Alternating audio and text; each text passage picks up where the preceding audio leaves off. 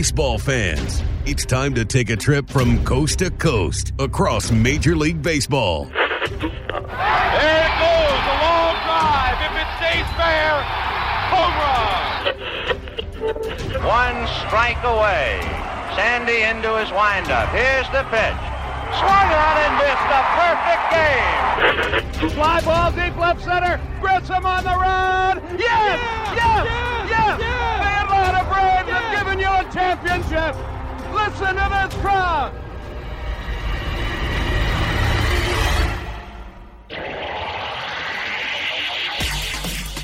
Braves and baseball talk straight from the diamond. Here's Grant McCauley. Hello again, and welcome to another episode of From the Diamond. As always, I'm Grant McCauley, and it's time for a very exciting chat about the National League Championship Series as the Braves and Dodgers will meet again. A rematch from last year, unfinished business for the Braves, and a lot of previewing to get into here on today's episode. To help me do it all, cover all the headlines, and tell you what he's been seeing all year long from this Braves team and why you should be pretty excited coming off the division series and the way this club's playing. I've got a friend of mine and one of the voices of the Braves. He is Ben Ingram of the Atlanta Braves Radio Network, and he will be joining me in just a moment. Before we get started, though, I want to remind you to subscribe to From the Diamond on Apple Podcasts, Google Podcasts, Spotify, SoundCloud, and Stitcher. Leave those ratings and reviews. I'd appreciate it if you share it with a friend as well. If you want to follow along on social media, I'd love to have you on Twitter and Instagram. You can find me at Grant McCauley, G R A N T M C A U L E Y. You can find the show on Twitter at From the Diamond underscore and on Instagram at From the Diamond. Of course, by now you probably know I've got a YouTube show going with the good folks over at Talking Chop. My friend Corey McCartney and I are hosting Battery Power. Make sure you subscribe to the Talking Chop YouTube channel to get every episode of that. And if you're looking for every episode of From the Diamond, as well as articles, links to the battery power videos, and so much more, FromTheDiamond.com is the place to find that. So to size things up for the National League Championship Series rematch between the Atlanta Braves and Los Angeles Dodgers, I want to welcome one of the voices of the Atlanta Braves to the show. He, of course, is Ben Ingram. You can follow him on Twitter at Ingram Radio, and you can hear his voice nightly on the Braves Radio Network. Ben, it's been quite a while, but I'm thrilled to be sitting down with you to talk to you about a Braves team that I don't think we expected to be here, quite honestly, not too long ago. Yeah, this is going to be a treat for us. I mean, getting an opportunity to think about this ball club and talk about what they've done. And I think the last time we did this was right around spring training or opening day. So I'm sure we were wrong on just about everything that we discussed that day. And glad it all worked out, though. This is uh, this has been amazing to see this ride and see this team get to the NLCS. Well, you know, there's that old adage that uh, if you want to make God laugh, tell him your plans. And when the baseball gods are involved, a lot of times the best laid plans by general managers, managers, and fans and teams and everyone involved with baseball, sometimes those get a pretty good laugh. But sometimes it kind of works out in the end. And for the Atlanta Braves, the journey to get to the postseason has to be extremely rewarding. And they find themselves staring at the Los Angeles Dodgers in an NLCS rematch. Second time in as many years for these two clubs. The Braves, of course, had them on the ropes last year. It's a fascinating matchup, I think, Ben. But as you look at where this club was two months ago and everything that the Braves had to do to get here, how improbable is it that we are talking about the Atlanta Braves four wins away from the World Series for the second straight year? It's very improbable. I, I think that you could see a path, but I don't think you felt like that path was going to be traveled. Yeah. I, I remember one time, this was probably back in uh, early July. This is right before the All Star break. And when we do the Brian Snitker report every single day, we do it over the phone now rather than in person due to the COVID restrictions and such. And each day when he calls in, they connect my microphone to him. We're able to, to speak. Mhm. He was up uh, and I wasn't aware that he was on the line yet. And, and I got caught in the middle of saying, "Man, if we could just catch a break, this team could be really good, but we just can't get it going night in night out." And and Snit pops in. He goes, "I agree with everything you're saying." I was like, "Oh, Snit, I didn't even know you were there yet." But but it, it's funny because you you can see it taking place. You can see the path. Yeah. If you got this, that, and the other to go your way, then things could turn around. They just hadn't at that point.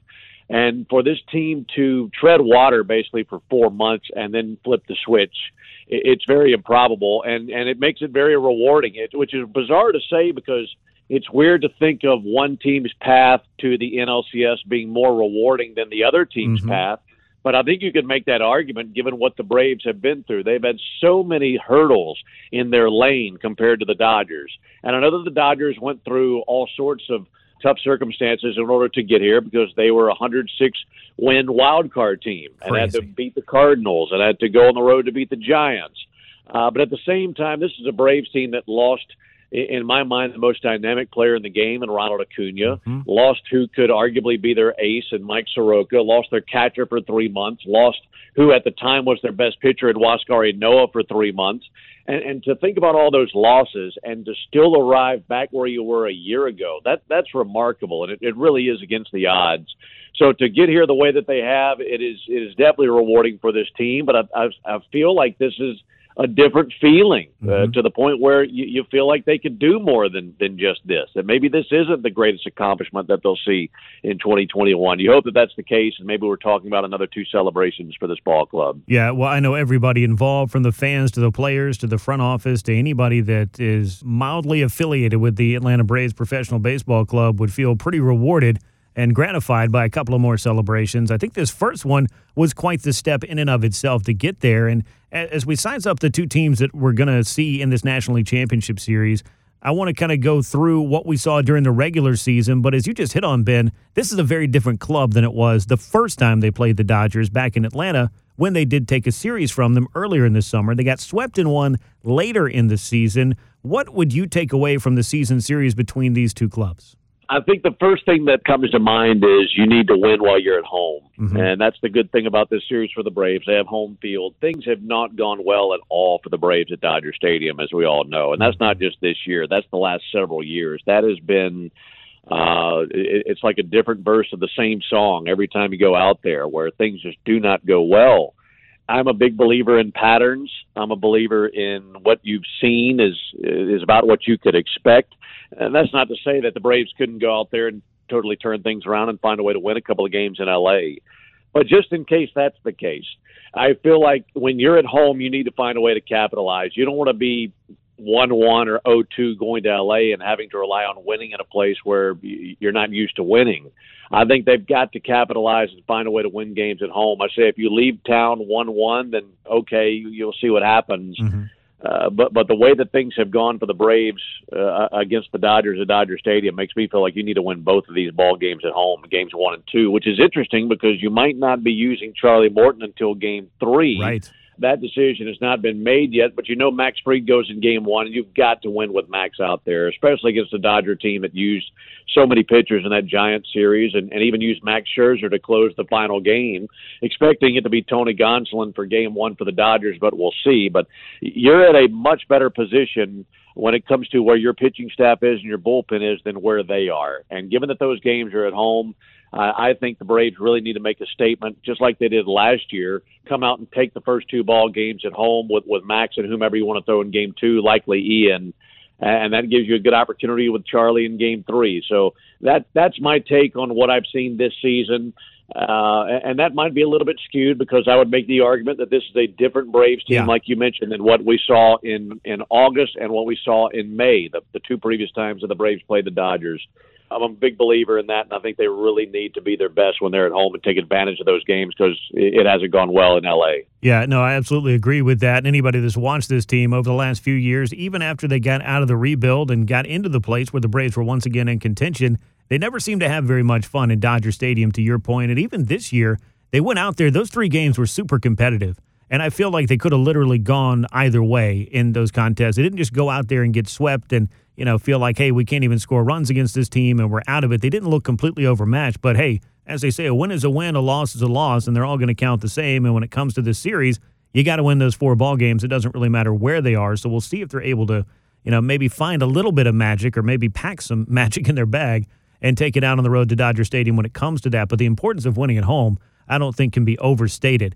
Ben, we just saw the Braves edge out a Milwaukee team with excellent starting pitching. You just laid out what the Dodgers have, and we know it's one of the strongest staffs in all of baseball, and they've been that way for quite some time. They're even doing it without Clayton Kershaw right now, which is really something to think about. We're going to see more of this in this series with this great pitching, but with Max Fried, as you said, Charlie Morton, and Ian Anderson, I do think Atlanta has a chance to match up there for the most part with the rotation, but it does feel like, Ben, after those top three, it gets a lot trickier for the Braves than it does for the Dodgers. It does. I, I think the Dodgers would say, okay, if you beat this one guy, then we have another two or three bullets we can use. I Uh-huh. think for the Braves, when you're when you're rolling your best out there, you got to win. Um, I, I, I agree with you. I, if you're not winning with Max Fried and Charlie Morton on the mound, then I don't think anyone's going to like the Braves' chances. You have to make those bullets count. Ian has been unbelievable in the postseason. It really is extraordinary what he's done in, in such a short amount of time, uh, given what he did last year and, and the game that he had versus Milwaukee. And um, if, if he can go out there and be brilliant, that's great for the Braves. You'd love an opportunity to where you can you can make sure that, that that counts when you got Max and Charlie out there. And if you have to go to a bullpen game, then it, at least you're working from the upper hand. At least at least you're playing with house money at that point. If those guys have gotten their jobs done and you've won with Max and Charlie on the mound, you don't feel bad in a ball game where it's Ynoa, Chavez, Smyly, whomever else you want to run out there. Mm-hmm. Uh, that keeps everything on track. If you're able to do that, then you feel really good about that. You just don't want to be relying on that and saying, "Gosh, you you lost with Max or you lost with Charlie. Now I'm relying on these guys to win a ball game." Could happen, but I think the Dodgers have a lot more depth when it comes to that next man. Yeah. And, and hopefully, some of their uh, their fuel has been depleted from what they went through in that Giant series, and that could be a major factor in this series. But you're right. I, I think you have to make those count when you're running your best out there. I know this isn't fair, but I, I keep thinking, man, what would it look like if Mike Soroka was yeah, 100% able to go for this series? That could change everything. And I think we were saying that last year as well. Mm-hmm. But this is what you have, and to this point, these guys have pitched extremely well and went head to head with a team whose strength was starting pitching, and the Braves came out as the story of that series and what they did on the mound rather than the Brewers, and hopefully they can do that again. Yeah, you look across the board at what the Braves pitching staff did in the National League Division Series. It was the best overall job of pitching by any team in the playoffs thus far. And that, I think, is a testament to the starting pitching they got, but also the bullpen, which we'll touch on a little bit later. You brought up something really interesting about, you know, where the Braves might be lined up. We know that Charlie Morton did throw on short rest as the Braves went for that win in game four and got it against the Brewers to advance to the championship series. So maybe you save Charlie Morton for game three in Dodger Stadium. And I think there's a little bit something to that when you look at Charlie's postseason resume. But Ian Anderson, not only does he pitch well at Truist Park, but you brought up his postseason numbers 3 and 0, a 0.76 ERA, 30 punchouts in 23 and two thirds innings, and opponents have an OPS somewhere under 450 against him in his run through the postseason. So as we talked about losing Mike Soroka and how the Braves might have been just Mike Soroka away from going to the World Series last year, the emergence of Ian Anderson and the opportunity that he may be presented here to get one of these starts in the first two games at home would certainly be just another big stage for this guy who has done nothing but perform when the Braves have needed him most. Yeah, and I hope that that's how it lays out. I'd love to see Ian in game two and Charlie in game three, and there's several reasons for that. Uh, while Ian has postseason experience, like you mentioned, and has been really good, I like the idea of pitching him in Atlanta. Mm-hmm. Uh, let's say that you, you you split the two games in Atlanta, or you're down 0-2. Let's just kind of think about those two situations. If that's the case, if you're down 0-2, I don't want to be relying on a 23 year old in Dodger Stadium in a must win situation. Yeah. I'd much rather have Charlie Morton in that situation. You hope you're not you hope you're not down 0-2 but, but just in case.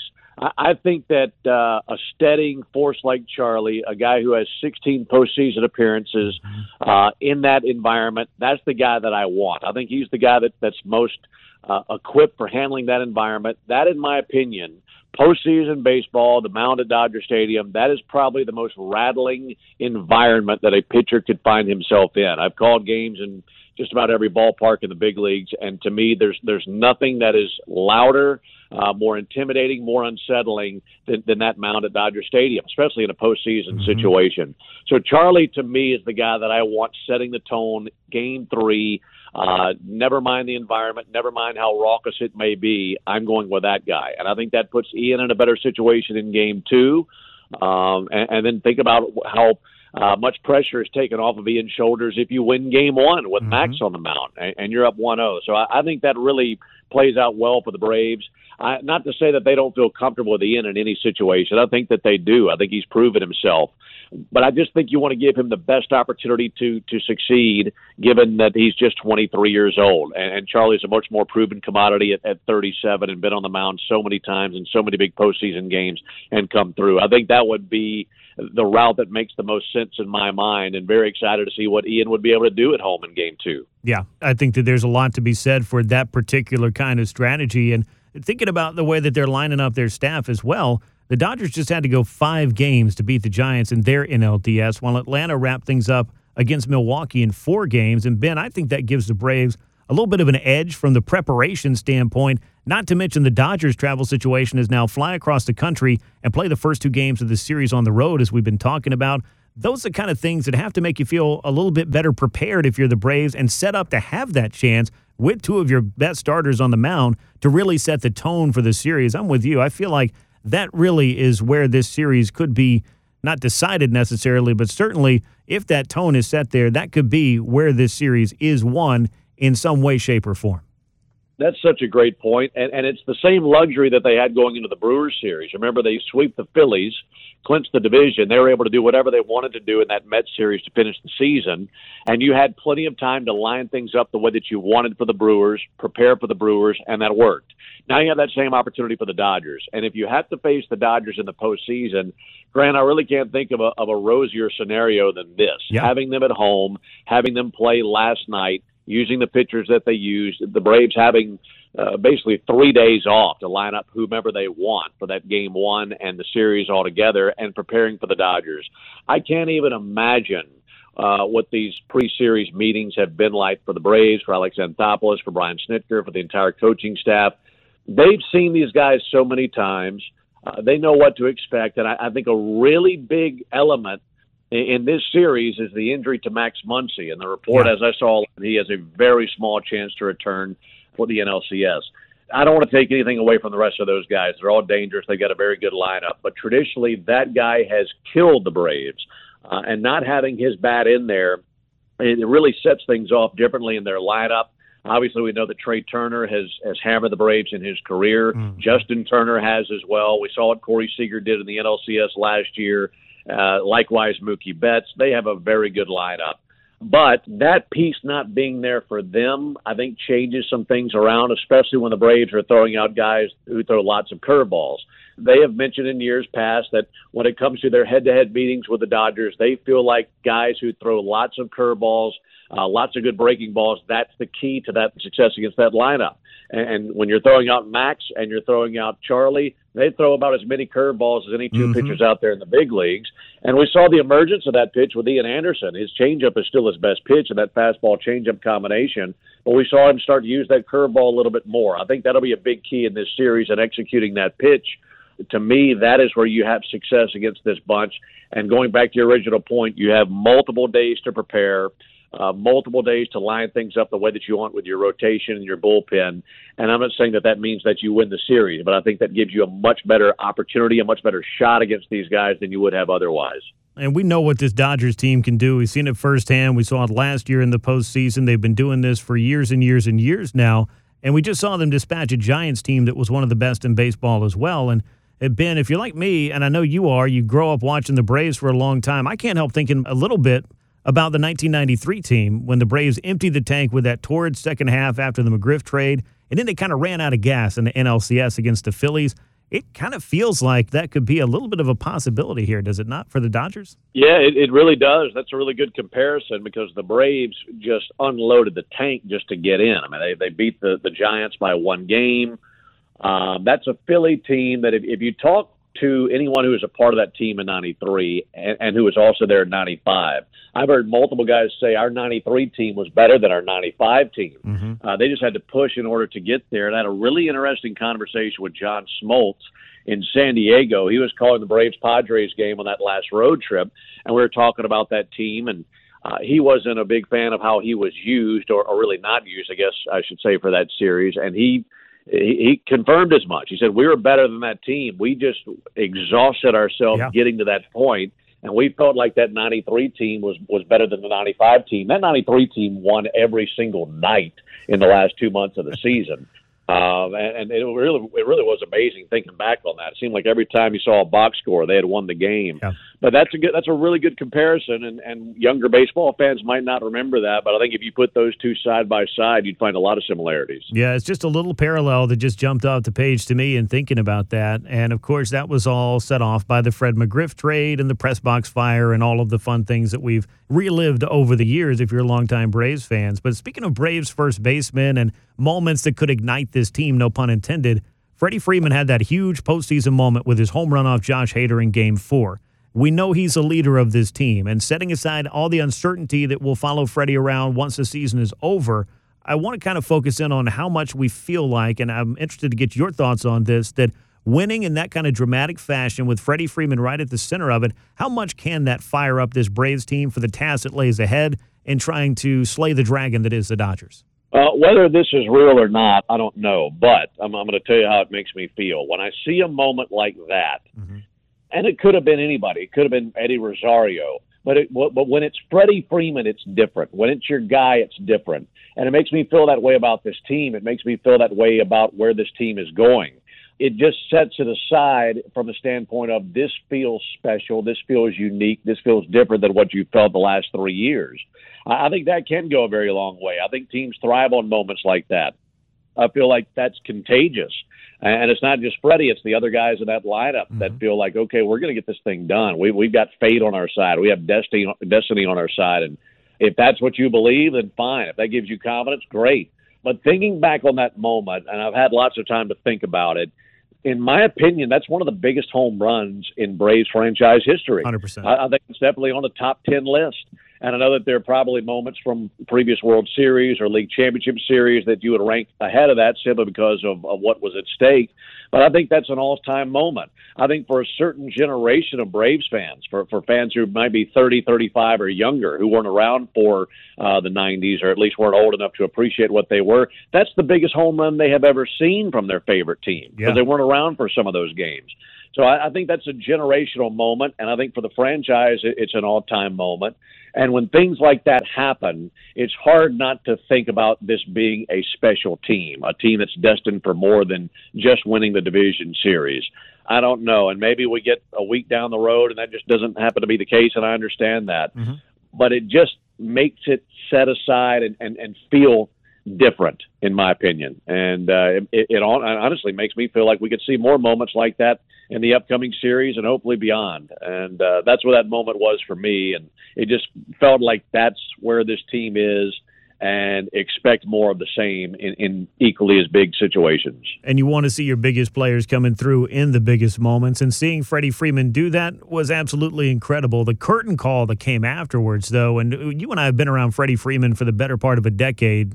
I've seen him emotional about stuff. I've seen him get fired up on occasion, but I have never seen a more emotional and fired up Freddie Freeman than rounding third as he circled the bases and then coming back out for that curtain call. I mean, I'm talking about it right now, and I've got the chills. It was just a moment that, as you said, has to go down as one of the primordial greatest Braves postseason moments that you're ever going to find. I think his reaction really paints a picture for all the reasons that you're saying, and that's just not Freddie. He's not a celebratory guy. Freddie came up under Bobby. Freddie played for Bobby, uh, and, and I think that is part of who he is. Not to say that he, he can't celebrate or that maybe he would have otherwise. I, I think a lot of that is who he is, and I think a lot of that is how he came up and was taught the game. Uh, you, you're not going to uh, pimp home runs. You're not going to show other teams up. You're going to get the job done. You're going to show up and make sure that you take care of business, and, and you're not going to draw more attention to yourself for you know a home run in June because big deal. You're trying to win that night. What that was for me was a a, a perfect painting of what that moment meant. Yeah. Uh, not only seeing Freddie take a curtain call, he wasn't reluctant. He charged up the Mhm. steps like he was about to go into a, a, a, an on-field brawl Yeah.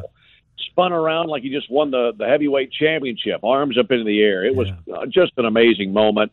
He was feeding the crowd. They were feeding off of him, and, and seeing that energy bounce back and forth off a guy that you're not used to seeing it from uh, was quite a spectacle. And it, it, to me, that just really gave you an idea of what that moment really means, how big it was, and, and also what, what it means for Freddie Freeman in his career. I, I think for all of us who have been following the Braves for so long, he's an all-time Brave. Certainly, if he ends up being a Brave for his career, he's right up there with the likes of Chipper and others who spent their entire career in, in an Atlanta Braves uniform. I think number five will be retired one day, so long as he finishes his career with the Braves.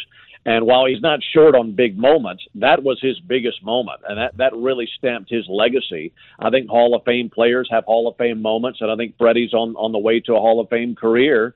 And that was one of those moments that that stamps his legacy, in my opinion, and one that we'll always remember when it comes to number five. Yeah, and that curtain call, just to kind of put a bow on that, as though it needs it, because it kind of stands on its own. It doesn't need to be dressed up, but you know, I can't think of too many Braves curtain calls over the years outside of Chipper Jones' maybe retirement tour where there was a little bit more of the acknowledgement of the crowd, the emotion, and all the things that can go with the game in terms of that. I've seen a lot of huge moments, a lot of excitement, a lot of exuberance from some of the younger Braves players, and I love that. I think it's you know, vital to the team as they grind their way through 162. And of course, you want to celebrate your wins as well. But seeing Freddie Freeman do that, I don't want to say it was just out of character altogether, but man, it just it hit a different way. And I'm hoping we get to see that again a couple of more times before this postseason is over, and quite a few more times in Freddie Freeman's career.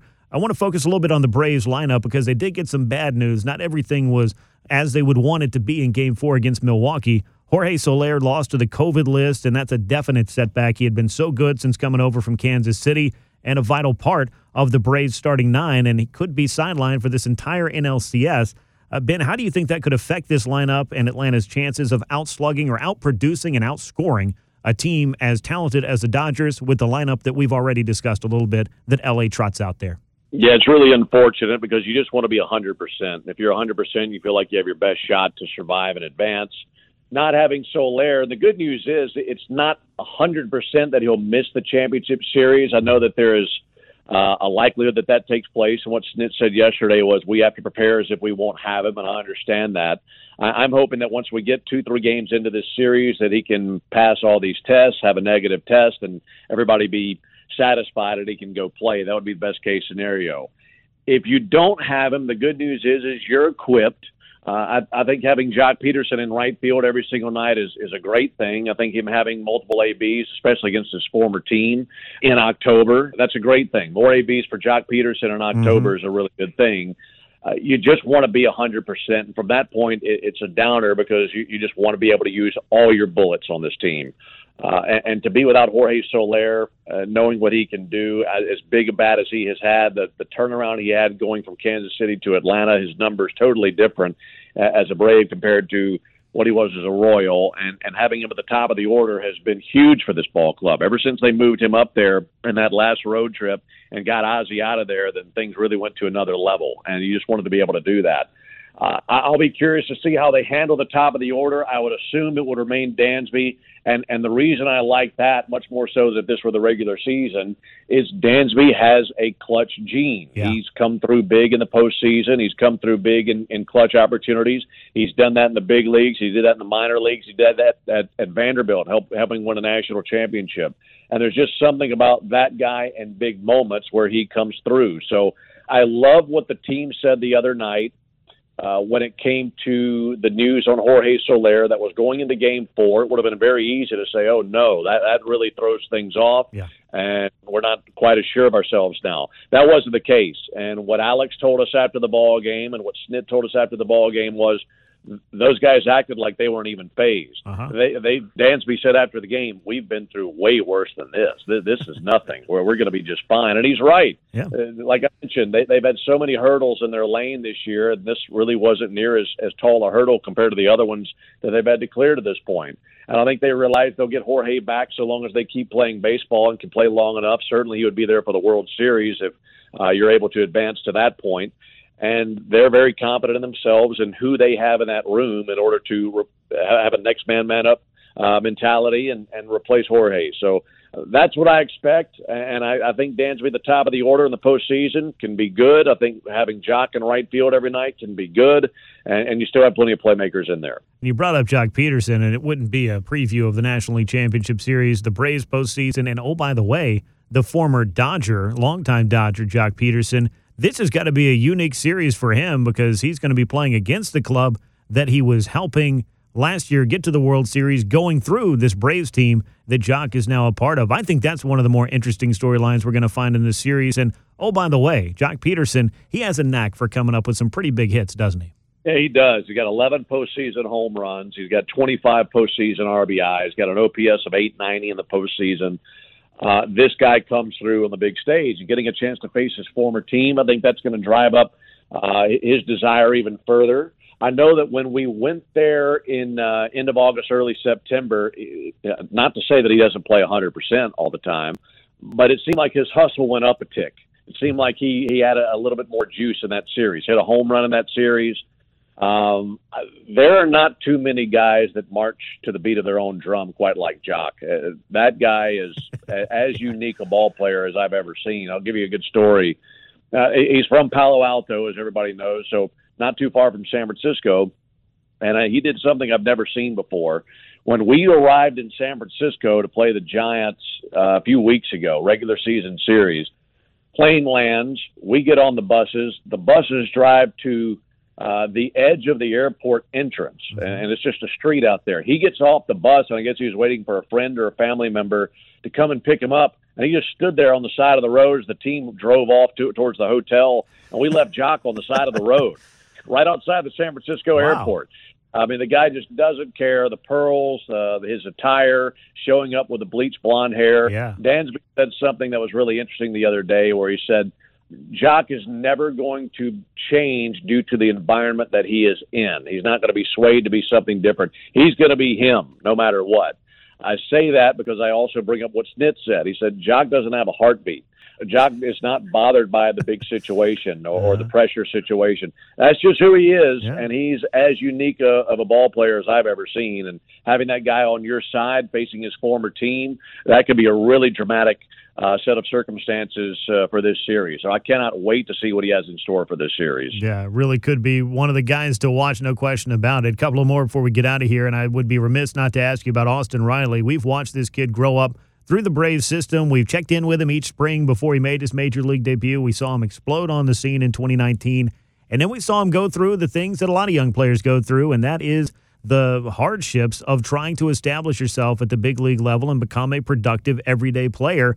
Austin Riley had to grind through all of that. I'm sure he had plenty of questions swirling around in his head about whether or not he was ever going to be able to attain that consistency. But the work that he has done with a whole bunch, a myriad of hitting coaches and gurus that he's brought in to give him a little bit of insight and help create the overall results that we're seeing right now. I mean, I guess it takes a village to raise a slugger like Austin Riley, and that certainly has put him in a place to be a cornerstone for the Braves for years to come.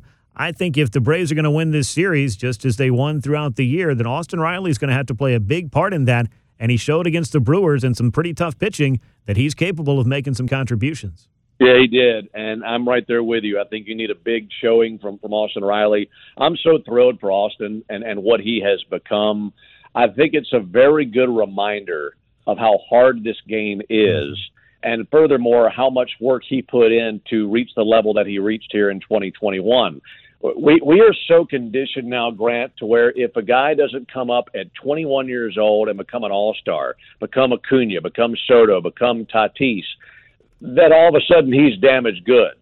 That that he that he, we overrated him as a prospect. That he's just not going to be what we thought he would be. And, and I think that is that is so dangerous to play that game. I mean, uh, there are plenty of guys. There are plenty of examples of position players not figuring it out until they're 25, 26 years old. Pitchers not figuring it out until they're 30 years old. Look at Charlie Morton yeah. and the pitcher for seven, eight years of his career now. What he is. Uh, it, it, this this game is not a game with the guys who succeed being the guys who are, are 20, 21 years old and become phenoms overnight and are all stars their first year. And, and to be quite honest, that doesn't happen very often, and we should celebrate those guys who can do that. But that doesn't mean that the guys that that take two or three years to figure it out doesn't mean that they're damaged goods.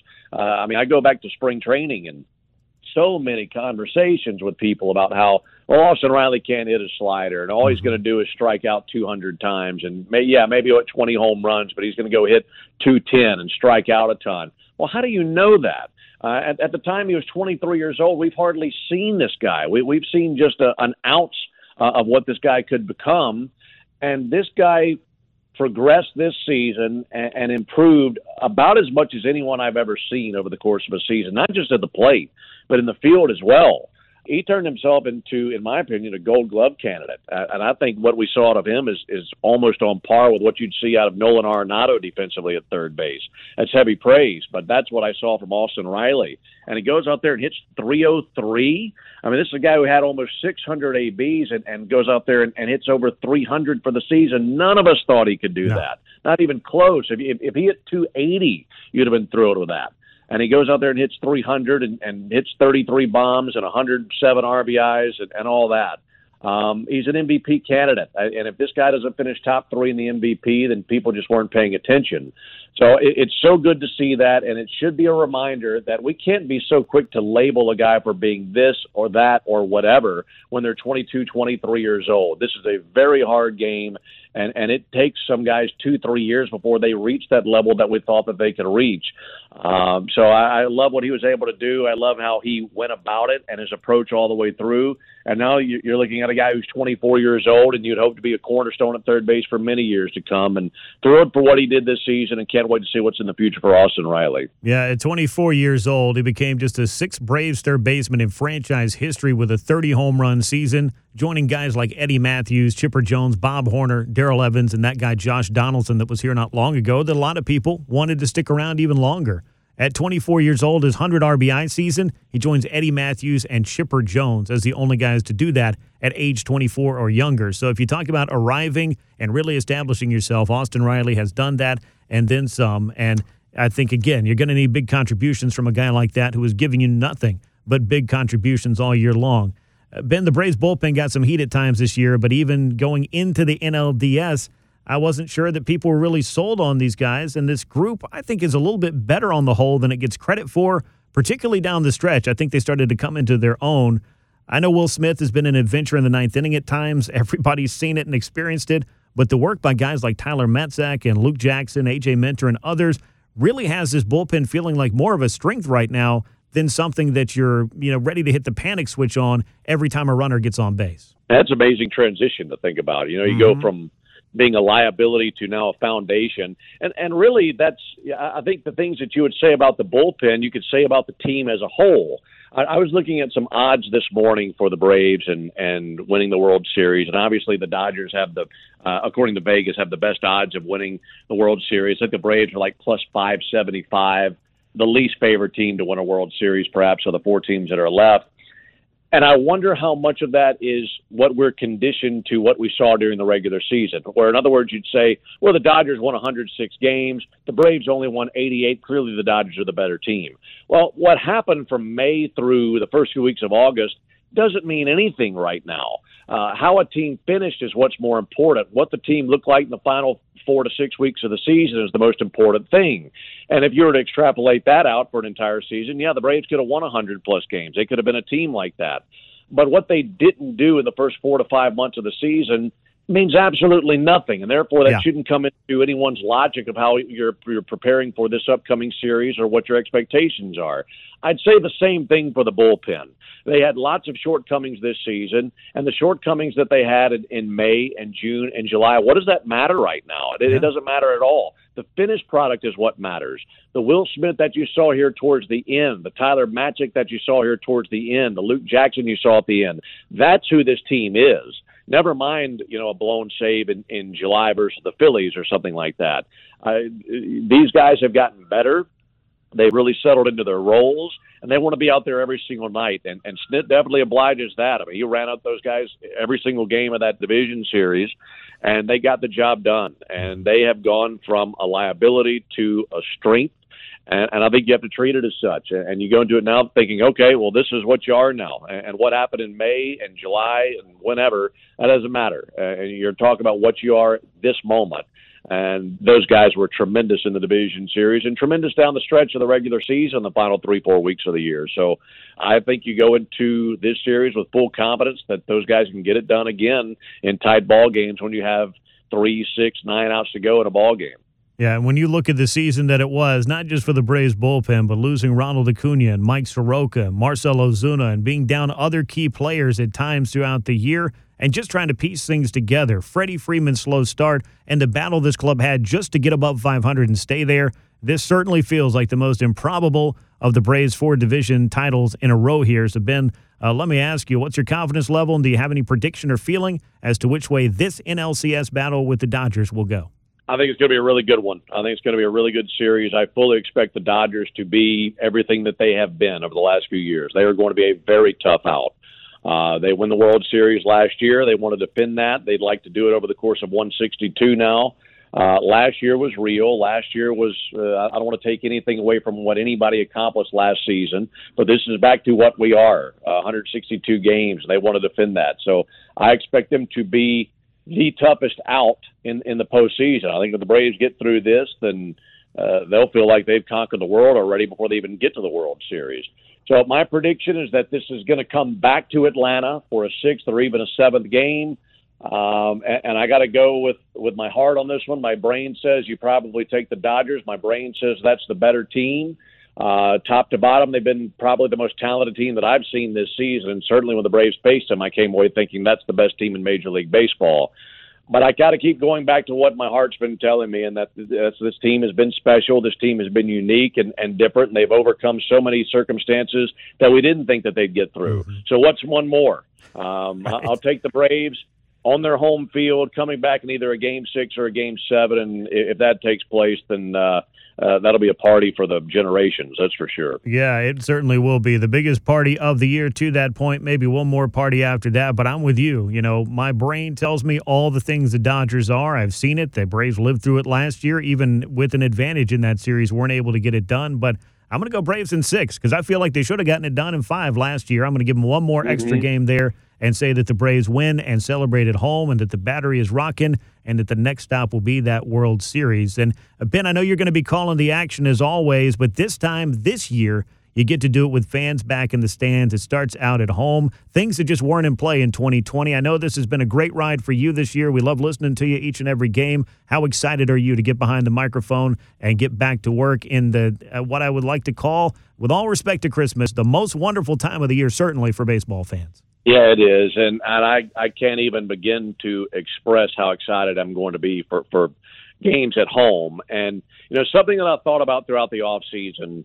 You could be the best broadcaster in the history of the game. Doesn't mean you're going to get to broadcast postseason games. Mm-hmm. That is all about what your team does or doesn't do. And I've, I've thought about a team like the Mariners. They haven't seen a postseason game in 20 years. Dave Sims hasn't got to call any postseason games. 20 years where they haven't been in the postseason. The Phillies have not been to the postseason in 10 years. They haven't had a winning record. Well, this is their first year they had a winning record in 10 years. Uh, Scott Franzke and those guys haven't gotten to call a postseason game in a decade.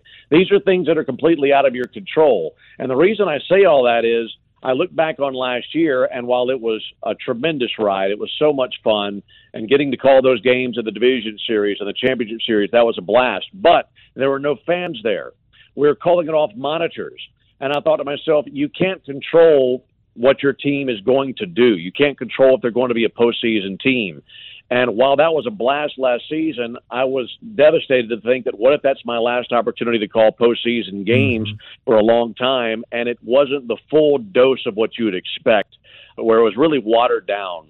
It was tremendous. It was fun. It was great, but it just wasn't what it was supposed to be.